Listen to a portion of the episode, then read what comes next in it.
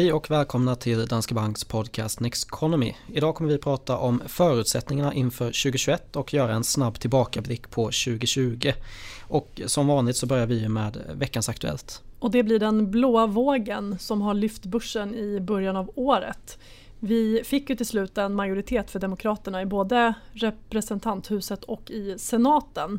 För när delstaten Georgia valde sina två kandidater i början av januari nu så gick de båda till demokrater. Eh, något oväntat, det såg inte ut så strax innan jul. Vi pratade ju faktiskt om att vi förväntade oss, och det gjorde ju många andra också, att det skulle bli så att det ändå gick till Republikanerna. Exakt, och när man tittade på opinionsundersökningarna precis innan valet så hade ju Demokraterna, eller demokratiska kandidater, ett övertag med 1-2 procentenheter. Vilket ju i opinionsundersökningssammanhang är väldigt lite. Dessutom så tenderar man att överskatta chansen som demokrater har. Så att eh, det, det, var något otippat och faktiskt inte helt inprisat i marknaden. Nej, men sen kan man ju också säga att vi var ju ganska optimistiska kring att det skulle bli en delad i... En splittrad kongress Exakt, precis. Det var ju så börsen agerade också i början på november där. Men nu tar man det ändå som något positivt igen då, eh, till en början i alla fall. Och anledningen till det är ju att den här övertaget man har i senaten är ju väldigt litet. Det finns 100 eh, platser där. 50 går till demokrater och 50 går till republikaner. Så enda anledningen till att demokraterna har ett övertag det är att vicepresident Kamala Harris har utslagsröst. Så i de fall det blir jämnt så är det hennes röst som fäller avgörandet. Och det mm. gör ju att det blir mer sannolikt att man kan få igenom en del förslag. Sen så skulle jag säga att det som börsen lyfter på det är ju att den här knappa majoriteten det gör ju att det kommer bli svårt för Biden att driva igenom mer vänstervridna förslag, alltså stora skattehöjningar, hårda regleringar av vissa branscher och sådär. För det är inte någonting som stöds av alla demokrater heller. Så att samtidigt som det kommer bli lättare kanske att få igenom då större stödpaket, eh, man kanske kommer ge amerikaner mer pengar i handen i form av checkar. Det blir lättare att förlänga stödet till arbetslösa när det löper ut igen i mars. Det är positivt så att vi slipper månader av förhandlingar och osäkerhet. Eh, men just de här extremare förslagen om man ska säga så då, som är mindre marknadsvänliga, de eh, kommer han förmodligen inte få igenom. Och det är det börsen gillar. Mm. Det var alltså veckans Aktuellt. Då ska vi gå över på veckans fråga också. Och vi fick en fråga här senast, eller i december i alla fall. Och det var hur ni ser på Europa. Och jag tycker att det kan vara värt att ta upp nu då inför det nya året. Eh, och vi gjorde ju faktiskt så i eh, den senaste allokeringsförändringen i slutet på förra året att vi viktade upp Europa något från att ha haft en dubbel undervikt till att ha en enkel undervikt. Mm. Och fortfarande så är det så att vi har Europa på en undervikt även om den är mindre så att vi ser fortfarande USA som mer attraktivt. Och då får vi ju gå tillbaka till hur eh, de här olika aktiemarknaderna ser ut. Där vi i USA har mer kvalitetsbolag till exempel inom IT-sektorn som är en sån typisk kvalitetssektor med bolag med starka balansräkningar, stabil och hög vinsttillväxt och så vidare. Medan i Europa så har vi ju mer cykliskt, vi har industri, banker, energi med mera som väger tungt. Så vår bild är ju att i takt med att tillväxten växlar upp under året så kommer det börja gynna mer cykliska sektorer och det kommer även gynna Europa. Men här och nu då så har vi fortfarande en hög osäkerhet, pandemin pågår för fullt, vi har hårda restriktioner som kommer tynga tillväxten i närtid. Så att vi väljer fortfarande att ha lite mer hellre av kvalitetsmarknaden USA Medan vi då har en liten undervikt eh, för europeisk del. Sen har vi gjort andra justeringar för att få mer cyklisk exponering. Eh, och en sak som vi bland annat har gjort då det är att vi ökat istället i amerikanska småbolag som också gynnas mer av starkare tillväxt. De har gått väldigt starkt. Alltså, De har gått väldigt ja. starkt. Vi, vi tog ju in amerikanska småbolag redan i början av hösten men sen så ökade vi det ytterligare i slutet på november, början på december. Eh, så att vi har bytt ut en del amerikanska storbolag mot småbolag och det har ju varit en, en jättefin resa. Samma sak då på sektorsidan så har vi också tagit det här med cykliska eh, exponeringen genom att öka upp i industri bland annat. Så att vi, vi, vi gör en gradvis omsvängning av strategin men vi tycker fortfarande att det är bra att hellre ha lite mer USA än att ha lite mer Europa eh, i portföljen. Och mm. det kan komma att ändras. Bra, då ska vi gå vidare på ämnet för dagen som blir en tillbakablick över 2020 och sen utsikter för 2021 då. Mm. Och jag tänkte bara göra en tillbakablick så månad för månad vad som hände mera makromässigt då. Så januari då, det började ganska dramatiskt med en amerikansk drönarattack i Iran. men det eskalerade aldrig. Annars var det mycket prat om höga värderingar efter den här multipelexpansionen som vi hade under 2019.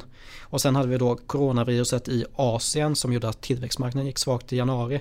Men USA stod emot bäst den månaden. Och i februari sen blev det tydligt att corona skulle sprida sig även utanför Asien och vi fick den snabbaste korrektionen sedan finanskrisen där i slutet av februari. Och i mars var det 17 miljoner nya arbetssökande i USA på tre veckor. Det var ett rekord och VIX satte också nytt rekord så man började mäta VIX-index 1993. Eh, och sen hade vi på Dow Jones fick vi den sämsta, äh, tredje sämsta dagen och den femte bästa dagen sedan 1915. Så det var alltså extremt volatilt i mars. Mm. Svårnavigerat får man säga. Väldigt svårnavigerat eh, och det kunde man väl se också på hur människor agerade. Det var svårnavigerat. Precis. Vi hade faktiskt ett avsnitt då, Så ska du agera i en börsnedgång tror jag. Mm. Eh, som nog blev det mest lyssnade också. Eh, så det var ju många som hade den frågan just då. Mm hur man skulle agera. I april sen så fortsatte rekordsvaga makrosiffror komma in men börsen steg. Både Dow Jones och S&P 500 hade sina bästa månader sedan 1987 och det var ju till stor del då på grund av stöd från penning och finanspolitik i USA och även runt om i världen. Och sen redan i slutet av maj var den amerikanska börsen tillbaka på plus minus noll för året. Så börsen såg förbi de här svaga Q2-rapporterna som man visste skulle komma under sommaren. Och sen i juni så började fler och fler ekonomier öppna upp igen vilket gav en stabil inledning på börssommaren. Och sen hade vi juli då kom kvartalsrapporterna in bättre än väntat från lågt ställda förväntningar. Så rapportsäsongen i USA var den bästa någonsin sett till antal bolag som överträffade förväntningarna. Det var alltså 80% av bolagen som gjorde det.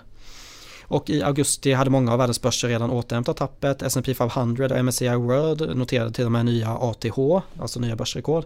Och det var mycket drivet av IT-sektorn som hade gått upp över 35% i slutet av augusti. Och hela året drevs ju mycket av IT-sektorn kan man säga. Och sen i september så började det bli fokus på presidentvalet i USA. Republikanerna och Demokraterna kom inte överens om ett nytt stödpaket och Trump insjuknade i covid-19. Det var dramatiskt när han flög, eh, flögs iväg från Vita huset där. Och sen i oktober var osäkerheten tillbaka på börsen på allvar. Det var osäkerhet kring presidentvalet, smittspridning och det här stödpaketet i USA som drog ner aktiemarknaden. Men sen i november släppte den där osäkerheten och vi fick en årsavkastning på en månad. Jag tror börsen gick upp över 10% där. Och så fick vi ännu ett sånt här V i börsgrafen för vi hade ett V där från eh, ungefär februari och så mars och så vändningen. Och sen i november fick man se ett nytt V då, gick väldigt starkt uppåt. Och det var mycket på grund av de här positiva vaccinnyheterna. Och det där fortsatte i december, vi fick nödgodkännande i både Europa och USA. Vi kunde påbörja vaccinering snabbt då, framförallt i Storbritannien som var då först ut. Så det här var en sammanfattning av året. Eh, man kan väl säga att eh, mätt som 6PRX så gick Sverige upp 13% ungefär. Och sen MSCI-index för USA gick upp 6%, Tillväxtmarknader 4%, Japan runt nollan och Europa minus 6% i svenska kronor allt det här då. Och det tar oss lite in på den här kronförstärkningen under året tänker jag. För den har ju påverkat avkastningen särskilt då på amerikanska aktier och på en global fond. Det har gjort jättestor skillnad och eh, vi har ju sett att det har varit ganska stora rörelser på valutamarknaden egentligen under de senaste åren. Och eh, vi har haft en, en lång utförslöpa först för kronan där vi faktiskt fått väsentligt högre avkastning till följd av att kronan har eh, sjunkit framför allt mot dollarn men även mot euron. Det som hände under förra året då det var att från årets början, alltså 1 januari till den 23 mars när börsen nådde botten då dämpade faktiskt fallet något så att en svensk placerare fick på ett globalt index ungefär minus 25 procent under den här perioden. Medan ett globalt index i lokal valuta då, det föll 30 procent. Om vi istället då tittar på hur det såg ut från botten, då ser vi den verkliga skillnaden. För att den 23 mars när börsen bottnade, då ökade riskaptiten. Man såg att centralbankernas stödpaket bet. Eh, man såg också att både politiker och centralbanker de gick all in. Det var ett unisont löfte om att man skulle göra vad som helst för att se till att vi tog oss över det här eh, enorma stupet eller liksom ravinen som hade öppnat sig i tillväxten. När riskaptiten ökar så är det normalt sett positivt för alla typer av cykliska tillgångar inklusive den lilla svenska kronan. Så den 23 mars så började en ganska kraftig kron Eh, förstärkning. Och vad har det då gjort med avkastningen? Jo, från den 23 mars fram till slutet på 2020 så gav ett globalt index en avkastning i lokal valuta på 62 procent, lite drygt, strax över 62 procent. Men i kronor, om man som svensk sparare hade ett, ett globalt index, då fick man 35 procent. Så det var en enorm skillnad och kronan eh, åt faktiskt upp mycket av avkastningen från botten då. Eh, på helåret då så jämnar det ut sig lite mer. Då eh, blev avkastningen på ett globalt index för en svensk investerare i kronor 2-3% och på ett globalt index så blev det 14 ungefär. Men det gör ju att när man eh, kanske läser i tidningen eller hör att ett globalt index steg en 14% under fjolåret och så tittar man på sin egen fond och ser att den ligger 10% eller lite drygt det under det avkastning så kan man bli lite konfunderad men det har alltså med valutan att göra.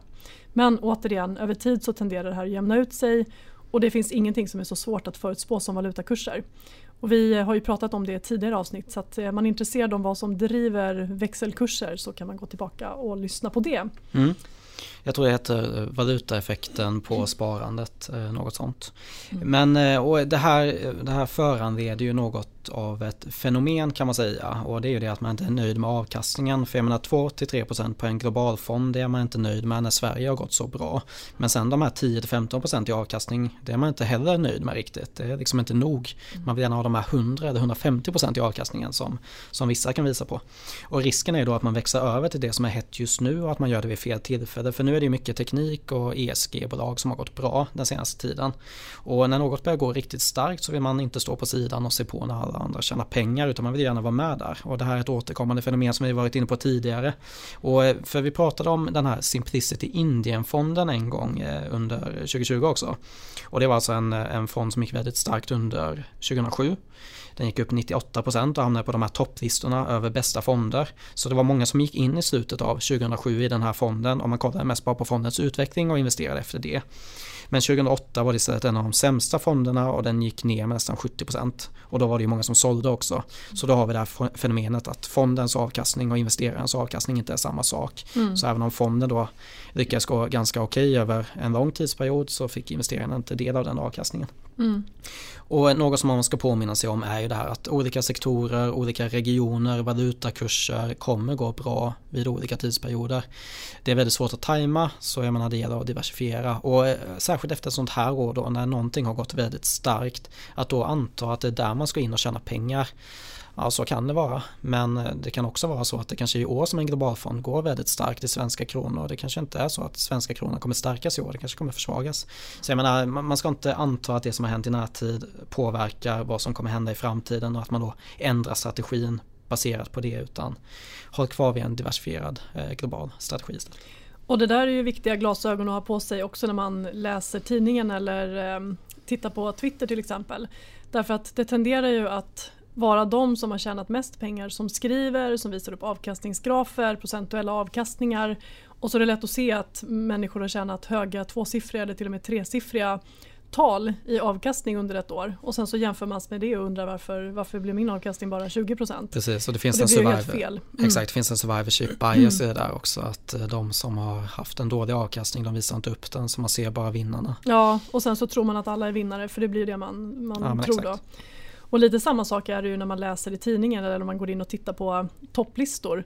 För tidningarna skriver ju gärna om det som går bra. Man skriver om eh, IT-bolag och IT-fonder, man skriver om grön energi och bolag som rusar. Och så är det lätt att få en känsla av att alla andra varit investerade här men inte jag. Och sen så blir man stressad då och så hoppar man på tåget. Och eventuellt så gör man det alldeles eh, för sent. Mm. Samma sak med topplistor. Det är väldigt populärt att publicera topplistor. Fonderna som gick bäst under, eh, under 2020. Här är Precis. liksom vinnarfonderna. Man går in och sorterar i kurslistor och får upp så Och det var ju den där Simplicity Indien-fonden ja, ett exempel på. Då. Exakt och det förekommer nu också. Mm. Att man ser att eh, teknikfonder har gått jättebra, småbolagsfonder har gått jättebra. Um, och sen så är det lätt att man då känner att ja, men då är det där jag ska in med massa mm. pengar. Och sen så kan det vara precis som du säger att trender kan hålla i sig längre än man tror. Det kanske är så att det här kommer fortsätta. Jag menar, grön energi, det råder ingen tvekan om att det är framtiden men sen så kan ju värderingarna springa iväg på kort sikt och vissa bolag är nog orealistiskt värderade. Men vill man ha den här exponeringen, gör det gradvis. Alltså gå inte in med en stor del av kapitalet eller sälja av en massa fonder och stoppa in på ett ställe utan starta i så fall ett månadssparande här också. Bygg upp en position gradvis. Det är inte så bråttom och risken är att det blir fel om man har för bråttom och gör för stora förändringar på en gång. Exakt och den där positionen behöver inte vara så stor heller. Vill man ha en exponering i portföljen så kan man ju sätta den på kanske 5-10% och sen så får den vara fast där. Så jag menar fortsätter uppåt så får man ju sälja av lite då så att det inte går över de här 5-10% vad man nu har bestämt. Då får man nöja sig med den avkastningen kanske så man inte går in infullt för då är risken då att man hamnar i den här marknadstimingen och det är alltid svårt. Mm. Diversifiering, diversifiering, diversifiering. Vi börjar 2021 med det också. Det är ja. perfekt.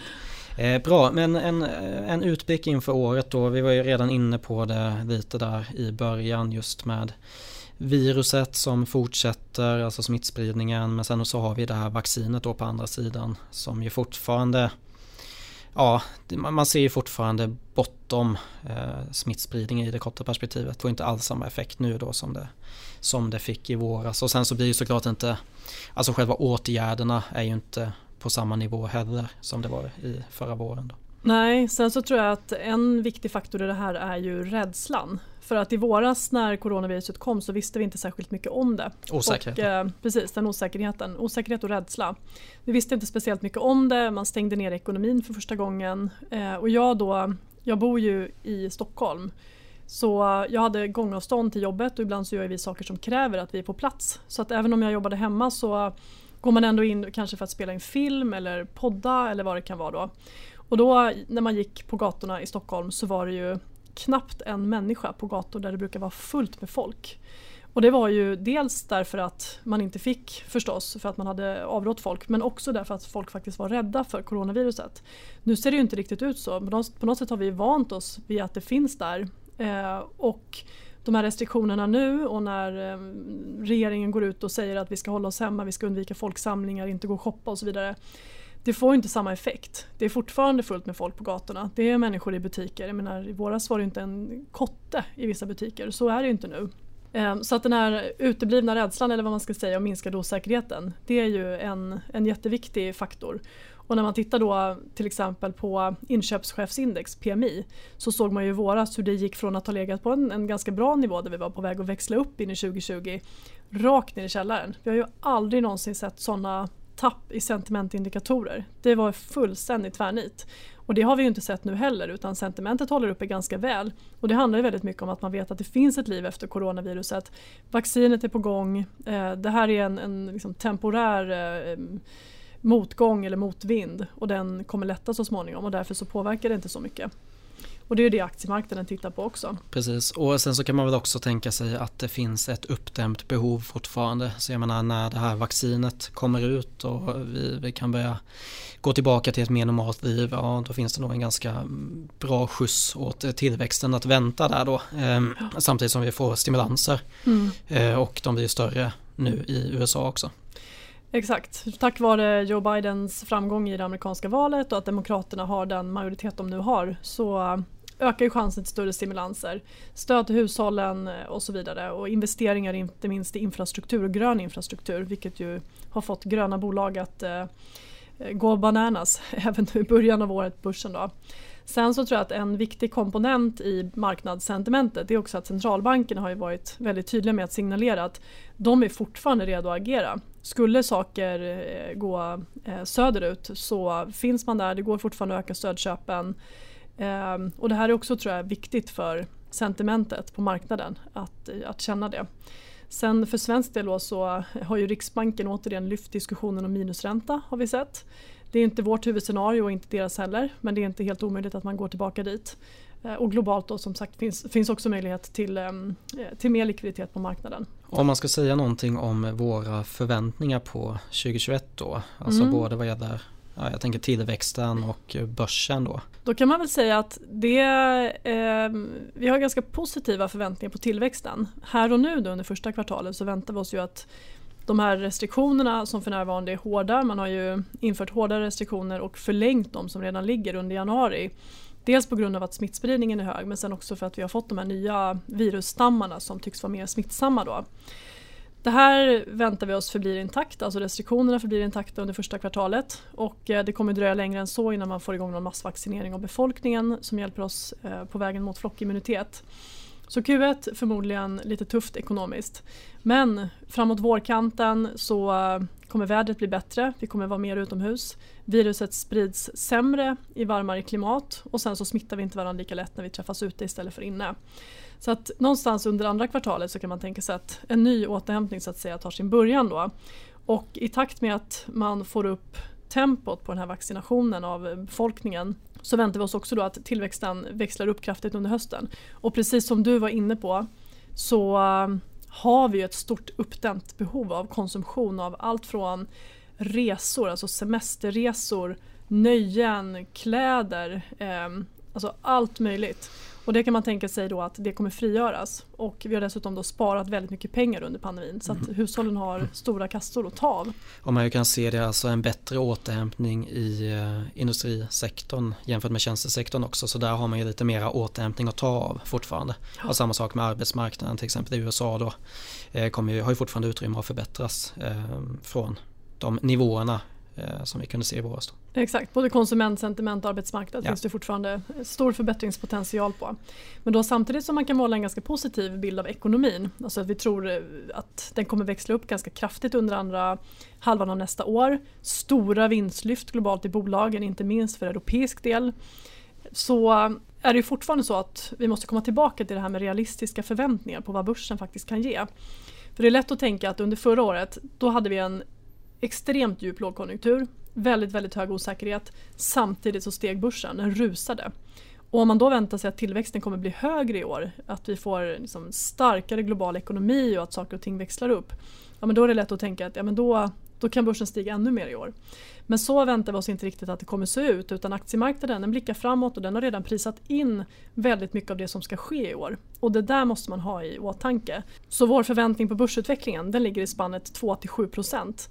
Eh, och det är ju en förhållandevis låg avkastning. Betydligt högre än vad man kan vänta sig om man investerar i en obligation. Men fortfarande en ganska liksom, dämpad avkastning på globala aktier. Så att, eh, det gäller ju också att då hitta de delar av marknaden där man kanske kan vänta sig lite högre avkastning. Och då handlar det bland annat om, om liksom mer cykliska bolag. Mm. Inom industri till exempel Eh, material och så vidare. Och där har vi gjort en förändring också om vi ska gå tillbaka till vår taktiska allokering. Att vi har ju valt att ha en lite mer cyklisk exponering vad gäller regionen nu. Så vi har, vi har gjort en förändring på tillväxtmarknader. Att innan hade vi då ett fokus på Asien och numera så kör vi på en ett brett tillväxtmarknadsindex. Ja, men vi har ju gillat Asien och det handlar ju väldigt mycket om att eh, man har fått allt mer eh, inhemskt konsumtionsdrivna ekonomier i Asien. Och dessutom så har man ett, så säga, ett lågt ehm, eh, beroende av råvarupriser jämfört med hur det till exempel ser ut i Östeuropa, Latinamerika. Och Asien har ju snarare gynnats av det låga priset på olja eftersom man nettoimporterar väldigt mycket. Så att vi, har, vi har gillat Asien och sen så har det också handlat om att eh, Kina då som förstås är den största komponenten i Asien. De hanterade ju coronapandemin eh, eh, ja, ganska effektivt får man väl säga då. Efter det här utbrottet under våren så har man haft väldigt, väldigt få utbrott och de som har kommit har man liksom kvävt väldigt fort. Så att det har gjort att Asien har gått väldigt bra. Men nu då så finns det ju ett antal andra tillväxtekonomier som har haft mycket tuffare med att hantera coronaviruset. Och eh, de har ju därför också mer att vinna på distributionen av ett vaccin. Så därför så ser vi eh, att det finns mer att vinna i andra delar av, av tillväxtmarknader. Sen kommer ju också då högre tillväxt under året. Det kommer sannolikt lyfta råvarupriser eh, därför att efterfrågan på råvaror ökar när ekonomin växlar upp. Och det lyfter ju exportberoende råvaruproducerande ekonomier som vi bland annat hittar i ja, Ryssland, Latinamerika, eh, Brasilien. Så att det här kommer gynna tillväxtmarknader generellt så därför så har vi breddat den. Sen har vi ju som sagt också ökat exponeringen mot amerikanska småbolag. Det är också mer cykliskt än om man har amerikanska storbolag där vi har mer eh, kvalitetsbolag, mindre konjunkturberoende. Så vi har tagit flera steg eh, på vägen mot en cyklisk exponering. Men vi har inte, inte höjt risken väsentligt i våra strategier just därför att osäkerheten i närtid fortfarande är hög och börsen har redan gått väldigt, väldigt starkt. Den har prisat in att väldigt mycket ska gå bra i år. Vaccinationsprocessen ska rulla på, konjunkturen ska växla upp, folk kommer gå ut och konsumera igen när man får, företagen ska investera och så vidare. Så att det finns ett förhållandevis litet utrymme skulle jag säga för att någonting går riktigt snett för tillfället. Mm.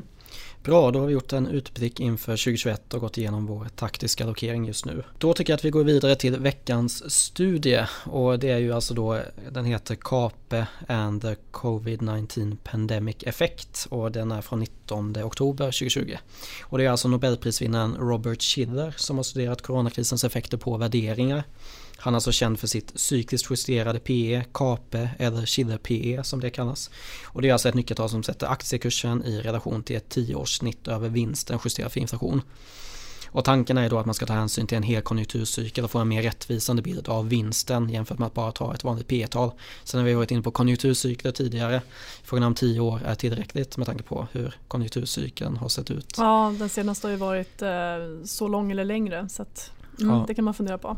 Men i alla fall så i den här studien då tittar han på KAPE för USA, Europa, Kina, Storbritannien och Japan och USA är då den marknad som sticker ut med det högsta kapitalet på 32.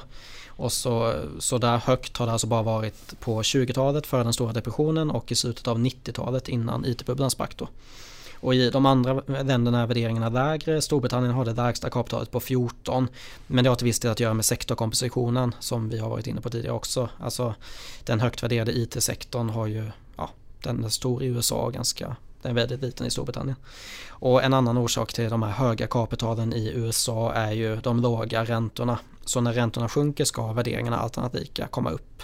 Så ehm, för att ta hänsyn till det då så har de istället tagit fram ett nyckeltal som de kallar för KAPE yield och det är då det inverterade KAPE-talet minus den tioåriga statsobligationsräntan.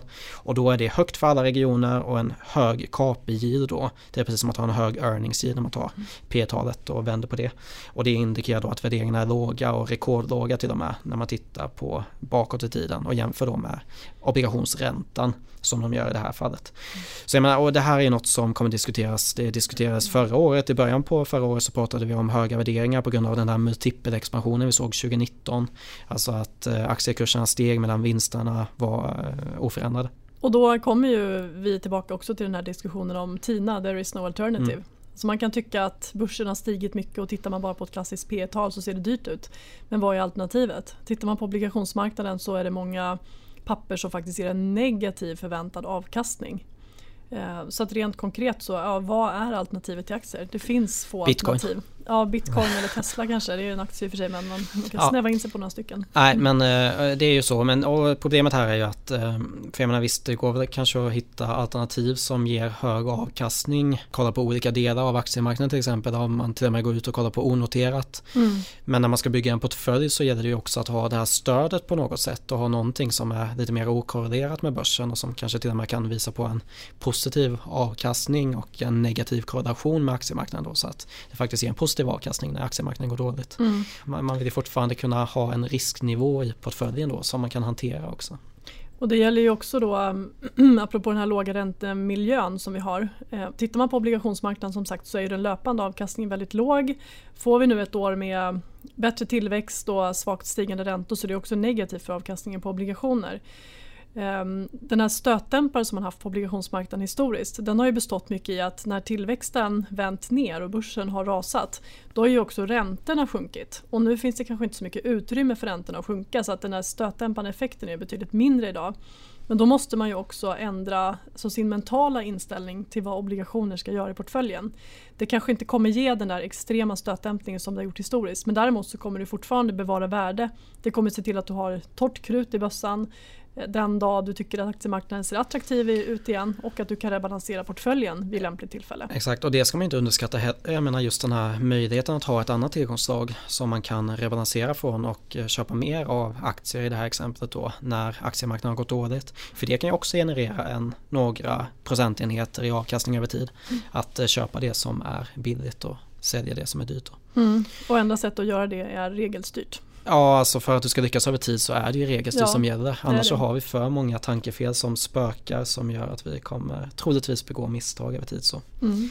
Eh, du, jag tycker att vi har gått igenom vad vi tror inför 2021 och eh, det där var veckans studie. Mm. Så jag tänker att vi ska börja avrunda för idag. Men en nyhet för året är faktiskt att vi ska börja ta in gäster i podden. Så ni får jättegärna komma med förslag på vilka gäster ni vill ska vara med. Och då ska det vara på tema finansiell rådgivning, marknadssyn och taktisk allokering, portföljteori eller behavioral finance.